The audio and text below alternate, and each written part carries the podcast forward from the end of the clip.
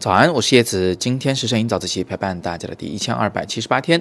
啊。今天我们要来谈一个叫做斜线构图的东西哈。前两天我们谈了三角形构图，我当时呢就跟大家说，三角形构图这个东西啊，大家可能觉得自己都会，但实际上呢有很多东西可能大家没想得到的，没想清楚的。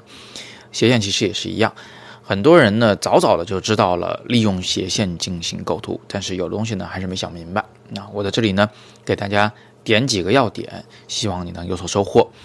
首先呢，我们明确一点啊，就斜线构图呢，不一定是斜到了对角线的程度，那它呢，呃，也可能是稍微有点斜啊，也可能是很斜，呃，也可能呢是几乎是一个水平状，但是稍微有一点点倾斜感啊，它不一定是在对角线的方向上。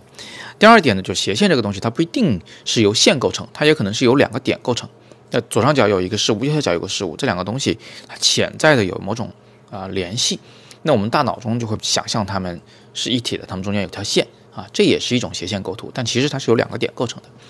啊，这是一个前提条件，就是什么是斜线构图。那另外呢，就斜线这个东西，它的性格是什么呢？它肯定比那些横平竖直的线条要更动感嘛，因为它就像是一个呃一根立在桌上的铅笔，现在正在倒下一样啊，它会带来一种这个动能，带来一种这个呃活泼年轻的感觉。啊，富有这种朝气啊，有创新感啊，有希望，有力量，呃，是锋利的，等等等等。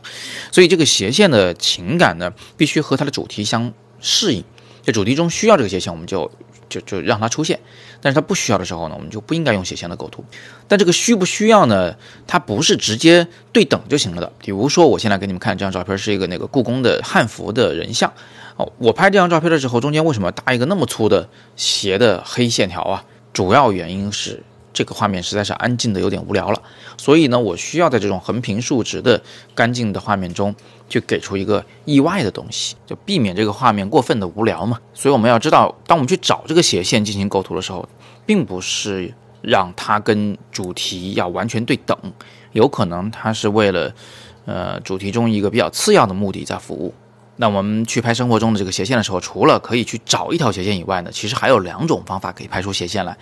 第一个呢是旋转你的相机啊，倾斜你的相机，把一些原本横平竖直的线条呢给拍成斜线。但这种拍摄方法呢，一般我们会用在仰拍或俯拍的时候。平视前方时呢，我们很少去倾斜相机，因为呃要避免我们的观众看到照片的时候觉得我们重心不稳，觉得相机没拿平。但这里呢，我也要说个例外啊，就是在纪实摄影的时候，新闻摄影的时候，如果我们想表达一种慌乱的感觉，那也许我们在平视前方拍摄时也会有稍许的这个相机的倾斜，让地平线整个变成歪的。这个呢，也是为了主题服务。那最后呢，我要提醒大家，就其实生活中有很多时候啊，你只需要去找到一些水平的线条，比如说，呃，天上的电线，或者是栏杆的那个扶手，